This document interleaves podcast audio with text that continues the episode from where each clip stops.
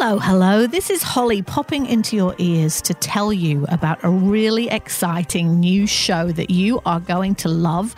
And we're dropping an episode of it here in the This Glorious Mess feed because the people who are going to love it the most are you guys.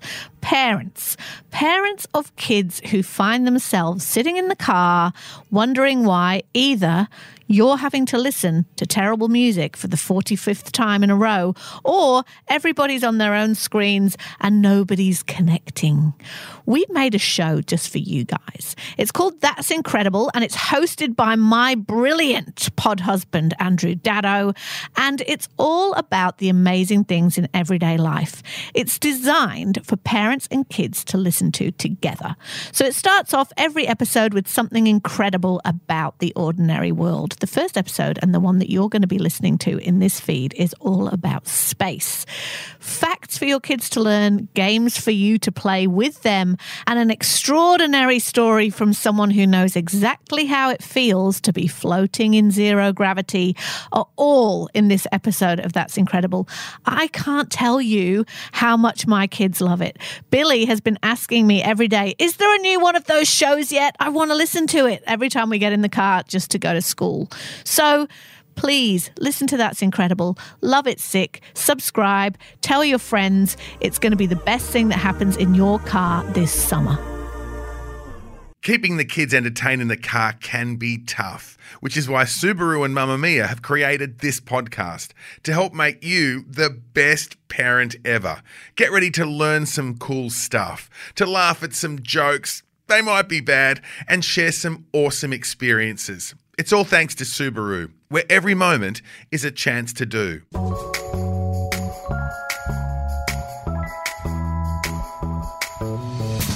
G'day, and welcome to That's Incredible, a podcast about the unexpectedly awesome things that are all around us, things you may never have noticed before. My name's Andrew Daddo, and I'm all over this stuff. Like, how about this? When you're helping clean up after dinner, if you look out the kitchen window and up into the night sky, you're washing dishes under stars that are billions and billions of years old. Some are even exploding right above you. Or how about this? Maybe, you know, you're walking your dog through the local park and it feels like any ordinary day. Oh. But then, if you think about it, you could actually be walking in the same spot that a dinosaur was stomping millions of years ago. There is literally magic in the everyday if you just look hard enough, and this show is all about helping you find those things. So, we are going to whisk you away to some pretty cool locations. And on today's episode, we're going to head far above the clouds and out into space. So, any ideas where we're going today? Shout out if you think you know. Excellent guesses. You'll find out soon enough, I promise. There's something we want to do first. We asked our incredible cast of kids to tell us about some of the awesome things they know about space. That's incredible! It's impossible to count all of the stars in the sky. You couldn't even do it with the world's strongest telescope. Our galaxy, the Milky Way, has about 200 to 400 billion stars, but there are billions of galaxies out there, so you can't count them all. One, two, three. In space, you could never get in trouble for yelling because no one would be able to hear you. There's no atmosphere in space, so sound can't travel, which means if you opened your mouth and yelled, nothing would come out. Waves at the beach are made from the sun and the moon. The gravitation pull of the sun and the moon makes huge bulges in the ocean, which causes the tides to go in and out. The moon has much more impacts than the sun because it's closer to Earth. In space, you could grow another 5 centimeters because gravity isn't pushing you down. So if you were living on the International Space Station, you'd be taller than you are on Earth. Footprints on the moon are there forever. On the moon, there's no wind, which means the footprints of the Apollo astronauts are still there 50 years after they landed on the moon. It's one small step for man, Space isn't as far as you think. Space officially begins at the Kármán line, which means if you could drive your car straight up into the sky, you would be in space in less than an hour. Spacesuits cost 2 million American dollars. NASA used to make a fresh spacesuit for every astronaut. But now, because there are so many, they make different parts of the spacesuits in different sizes and put together a suit to fit each astronaut. And it still costs $2 million. Pens don't work in space. The pens you used to write with don't work when you're in zero gravity. So Americans spend millions of dollars trying to create a pen that would work. It rains diamonds on Saturn. Over on Saturn, there's so much heat and pressure in the atmosphere that scientists believe it can squeeze carbon into diamonds in the air, which means it could be raining diamonds over there right now. In space, you can grow plants in your old undies. Holy moly! American astronaut Don Pettit discovered by folding a pair of underpants into a circle and stitching in some Russian toilet paper, it made a warm environment for tomato and basil seeds to grow. Next time you don't pick up your washing, tell your mum you're growing plants. So, do you feel like you know more about space? Shout out your favourite fact. I think mine, look, if I had to choose, and it's very hard to choose, if I had to choose one, it's that footprints stay forever on the moon. Like there's no, I can't believe there's no wind. There must be some wind. There must be something. But I just want there to be wind. All right. So who had the same favourite fact as someone else in the car? Oh, great minds. That's what they say. Great minds. Space sounds pretty wild and far away, but in a few hundred years, it could be home for people like us. Scientists are planning to put a person on Mars. So what would it be like up there? Could we maybe live on the moon first? You see, Mars rotates around the sun just like the Earth, and so do a bunch of other planets. There's four terrestrial planets. You probably know this, but I'll just remind you if you don't. Mercury, Venus, Earth, and Mars. Now, they're relatively small and are called terrestrial because they have a hard rock surface. That's not hard rock as in mm, music, right? It's hard rock as in rock that's hard, like most rocks. The other four planets are called Jovian planets. They include Jupiter, Saturn, Uranus, funny, and Neptune. Now, these planets don't have a solid surface, so you couldn't walk around on them, and they are literally huge. But the moon, well, the moon is not a planet. You see, planets have their own moons that orbit or circle around them, and the moon doesn't have that. The moon that we can see in our sky is just for us on Earth. How did such an important thing get to be in space in the first place? Well, the moon was probably made after something the size of Mars hit the Earth millions of years ago, and a big chunk of it came off and stayed nearby. So here's the question what would it be like if one day you woke up, you rubbed the sleep out of your eyes, rolled out of bed, and you were on the moon? Professor Alan Duffy spends his days looking up into the sky, and he's going to take us there now. So strap in. Hi, I'm Alan Duffy. I'm an astronomer at Swinburne University and the lead scientist at the Royal Institution of Australia. And it means that I get to figure out how galaxies form, and then I go and tell as many people as I can exactly how that happens, like you. To get into space, you just have to move very quickly. Over 20,000 kilometers per hour. That's a huge speed. It's basically 10 times faster than any aircraft you've ever flown on. Rockets are noisy vehicles certainly at the start, just picture yourself. You're on top of a giant metal structure. It's filled with rocket fuel. It's ready to blast off. There's a bit of silence just before you hit the ignition, and then the flames roar out the bottom, and you begin to move ever higher, ever faster upwards. One, fire! all the while, the rocket is shaking and vibrating because it's incredibly powerful. There's so much force explosions going on right beneath your seat, and that's the rocket fire that you're riding up into space. Right now, as you listen to me, you're feeling the weight of your body, and that is the gravity of the planet Earth pulling you. And what happens when you blast off in the rocket is you feel even more of that weight. As you accelerate upwards, you've experienced what we call G force. This is the increasing force on your body. You actually feel heavier as you blast off at great speeds.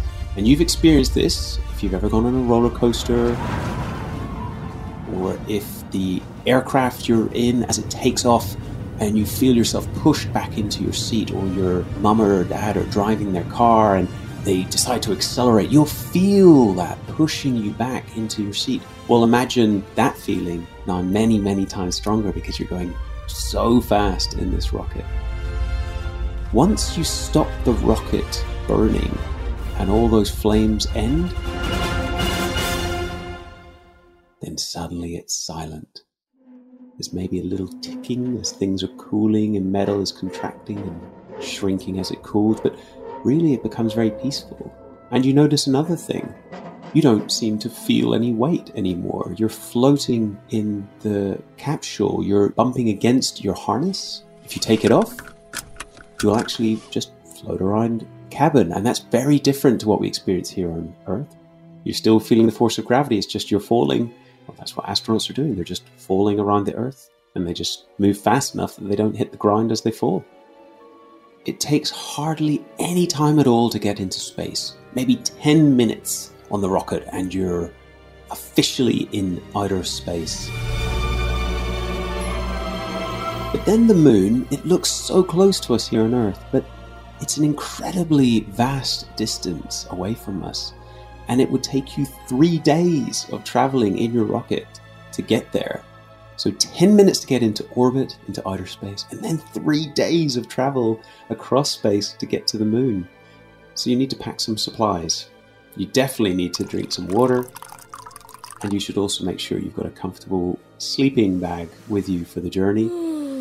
What helps is the fact that you're floating around the cabin, so actually your sleeping bag needs to be tied to the wall so you don't drift off and hurt yourself.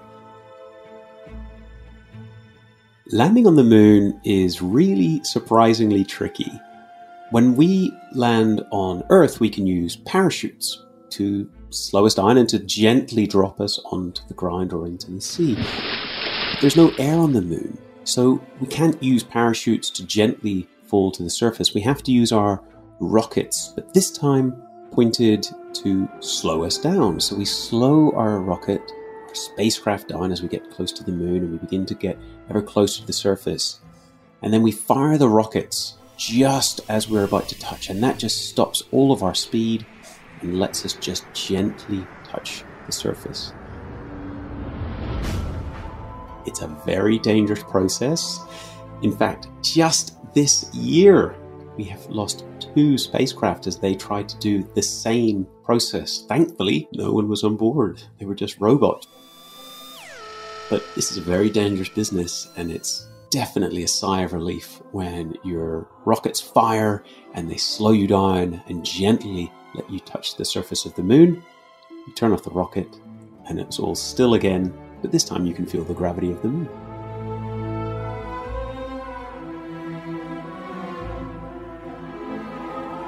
There are plans with the Australian Space Agency, the European Space Agency, and NASA to build homes on the moon.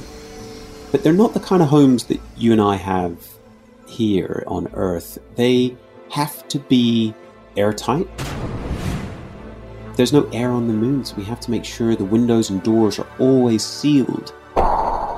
We worry about the temperatures that the moon experiences on Earth, a hot day might be 35 degrees. On the moon, in full sunlight, that can be hundreds of degrees. So we need to figure out a way to try to protect our homes. We use insulation, and in fact, we bury these homes underneath lots of the soil or the, or the dirt on the moon, and that acts as another nice barrier to keep our home nice and cool inside and also try to keep the air safely within. So you kind of end up living almost underground or like an Inuit's igloo where you just pile up the dirt around your little inflatable home and that's where you live. When you're on the moon, you will have a beautiful view of the Earth. Our planet is bigger than the moon, so actually, when you're on the surface of the moon and you look back to the Earth, it looks very, very large indeed. Much, much larger than the moon appears to us here. You wouldn't be quite able to see individual homes, but you could certainly see the different continents and big islands like Australia very easily.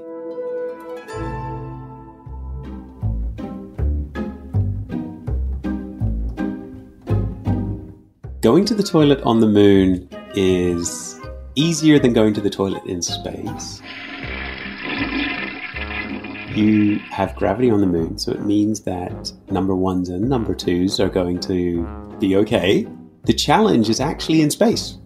Without feeling a sense of gravity, where does your number ones and number twos go? And actually, you have to use something that looks a lot like a vacuum cleaner it has this constant air that is sucking, and, and that's where you try to aim, and you hope your aim is good. Thankfully, on the moon, gravity makes it a lot easier. We have to be very careful when we eat our food in space, and that's because if we eat something messy like biscuits, things that will have crumbs or that will drift away, they'll just bounce around in the capsule. They could get in your crewmate's eyes. Hey! You'd be breathing it in. So, astronauts, when they're in space, they always have things that are edible from little bags, like soups, and they'll squeeze the soups like a juice box. Or they will have curries or stews which they can heat up in the spacecraft and then they can be very careful and get a spoon and really carefully try to eat that. But you'll always notice it's quite sticky foods because they don't want to risk the food drifting around inside the spacecraft and getting into the electronics, damaging the spacecraft. It becomes quite dangerous eating your food in space, actually. Hearing in space is very tricky, and that's because to hear a sound, you need air air is, is how that sound makes its way to you. So if you're in space where there's no air, there's no way for the sound to get to you. If you are sitting on the surface of the moon and you and you look across and you see something fall into the moon, a rock rolls down and tumbles and falls, and on Earth that would make a big crash and clatter. You won't hear that. There's no way for the sound to get to you. But you definitely will hear something and that's your own breath because you're wearing a spacesuit and you'll constantly hear that breathing sound of you.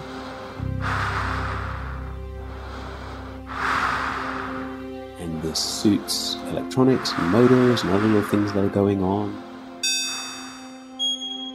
You'll hear the crunch of the moon dust beneath your feet as you walk on the surface of the moon, and that's the sound coming up through your suit and boots and into the suit itself so you can hear it. But for the most part, space is the ultimate in quiet. And all you'll hear is your own breathing and the occasional electronic voice coming over the radio saying, Hello, Hello. how's the view?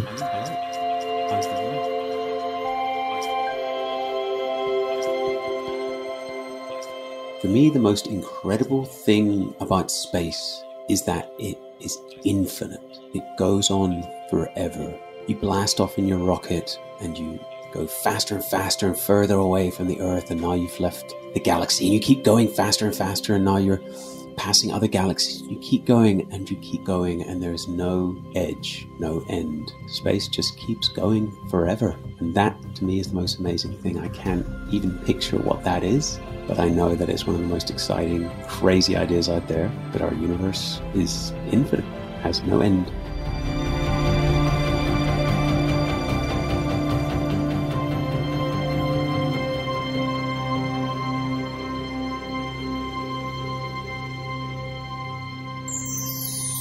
Now it's time to see how much you remembered from today's episode.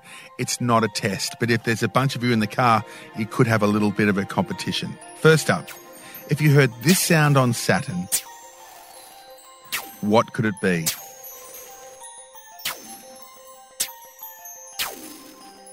Did you guess diamond rain? Even though that rain is expensive, you can't catch it because the pressure and the heat on Saturn is so great. Scientists say after the diamonds have fallen, they literally turn to liquid. So that is a bummer. Now it's time to see how many facts you remembered. Are you listening with someone? Your brother or your sister or mum and dad? Choose your opponent. Get ready to play because you're going to see who can shout out the answer the quickest. Are you ready? Are you set? Do you remember how many stars were in the Milky Way?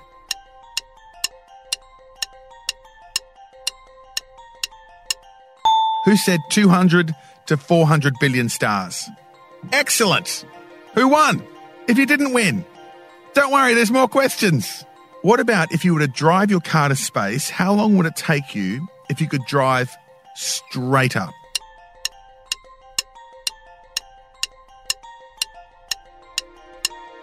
Hard to believe, but it's only 100 k's away. So that's literally less than an hour.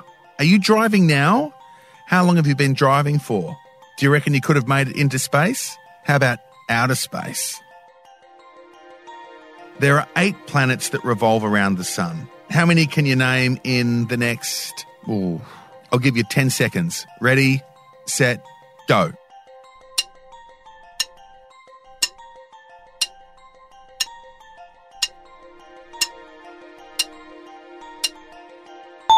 How'd you go?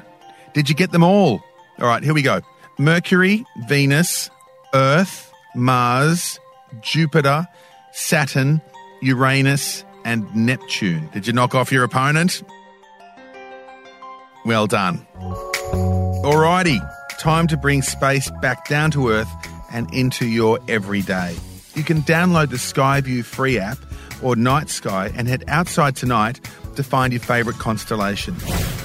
All you do is this, and it's very cool. You point your phone at the sky, and the app will show you all the constellations above your house. Take a picture of the one you like the best, or even better, you could draw a picture of it and send it to us at podcast at mamamia.com.au. Maybe you can even find some of the planets that we've spoken about during the podcast. I mean, it's pretty incredible to think that all those things are above you the whole time and you may not have even noticed. It's cool how many unexpectedly awesome things are going on all around us that we might not have noticed before. All right, look, that's it. I'm going to leave you with the one job of finding your favourite constellation, and I'm really looking forward to sharing another adventure with you next time.